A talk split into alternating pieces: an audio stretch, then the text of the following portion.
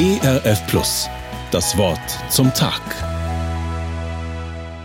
Ich höre euch reden, doch niemals fragen. Ich höre euch reden, reden, doch nichts sagen. Worte, nichts als Worte, ich hab fast alles schon gehört, nichts als leere Phrasen. So beginnt ein Titel der deutschen Band Böse Onkels aus dem Jahr 2016. Worte, nichts als Worte, leere Phrasen. Das kenne ich. Reden, die nicht sagen, Versprechen, die gebrochen werden, Zusagen, die nicht erfüllt werden, Drohungen, die nicht umgesetzt werden, Sonntagsreden, die die Zeit des Zuhörens nicht wert sind. Das alles gilt für Parteitagsreden genauso wie für unser persönliches Miteinander. Und in unsere aktuelle Wortverdrossenheit kommt wie ein Paukenschlag ein Wort von Gott. Seine Aussage ist uns überliefert durch den Propheten Jeremia. Ich will wachen über meinem Wort, dass ich's tue. Jeremia 1, Vers 12. Vielleicht helfen in wortverdrossener Zeit drei kurze Gedanken. Erstens, Jeremias Arbeit möchte ich nicht machen. Für mich ist der Prophet Jeremia im Alten Testament einer der bemitleidenswertesten und gleichzeitig einer der beeindruckendsten. Er brachte 100% Einsatz und hatte 0% Erfolg. Zu allem Überfluss wusste er das Endergebnis schon, bevor er überhaupt angefangen hatte. Gott hatte es ihm schon in die Aufgabenbeschreibung gepackt. Er wusste, ich werde Gottes Gericht ankündigen, dem seine Gnade folgt, aber ich werde nichts ausrichten. Es wird keinerlei Bußbewegung nach meinem Reden und meinen Aktionen geben, keine Umkehr des Denkens, keine Hinkehr zu Gott. Er wusste, es wird irgendwann alles so kommen, wie Gott es vorausgesagt und angedroht hat. Und trotzdem übernahm Jeremia diese Aufgabe als Prophet.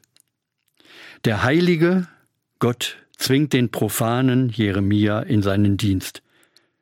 Ganz ehrlich, ich und Sie, wir hätten es nicht machen wollen. Viele Jahre, mindestens zwei Jahrzehnte Gericht zu predigen und nichts tut sich. Weder kehren Menschen um, noch tritt das Gericht ein.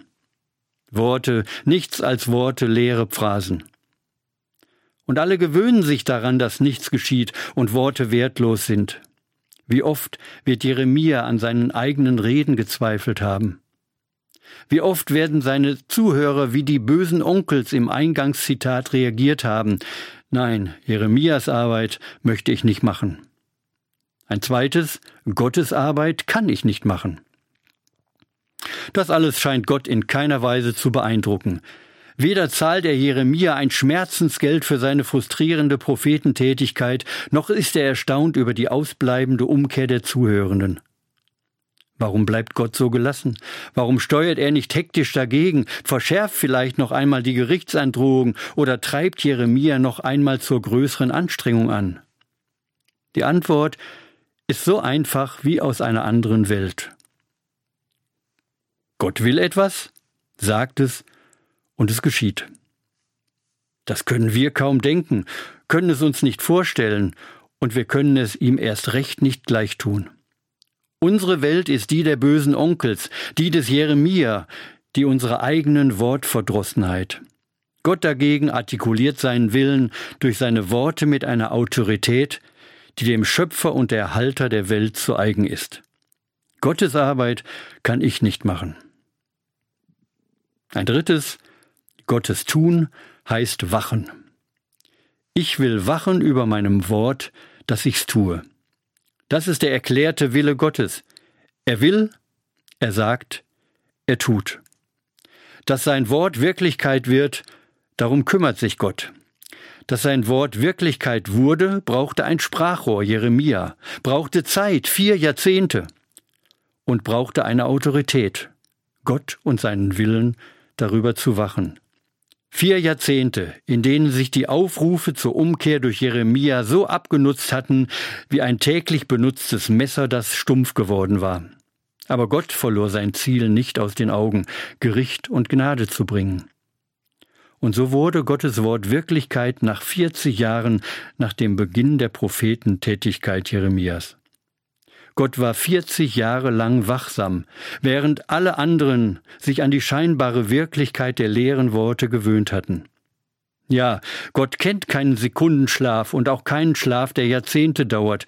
Gott will, Gott sagt, Gott tut. Das versöhnt mich übrigens am Ende mit Jeremias vordergründig so frustrierendem Auftrag. Bei aller vorhergesagten Erfolglosigkeit arbeitete Jeremia für einen Gott, dessen Autorität seinen Willen zur Wirklichkeit macht. Darüber wacht Gott selbst. Das Wort zum Tag. Mehr auf erfplus.de oder im Digitalradio DAB. Hören Sie ERF Plus. Gutes im Radio.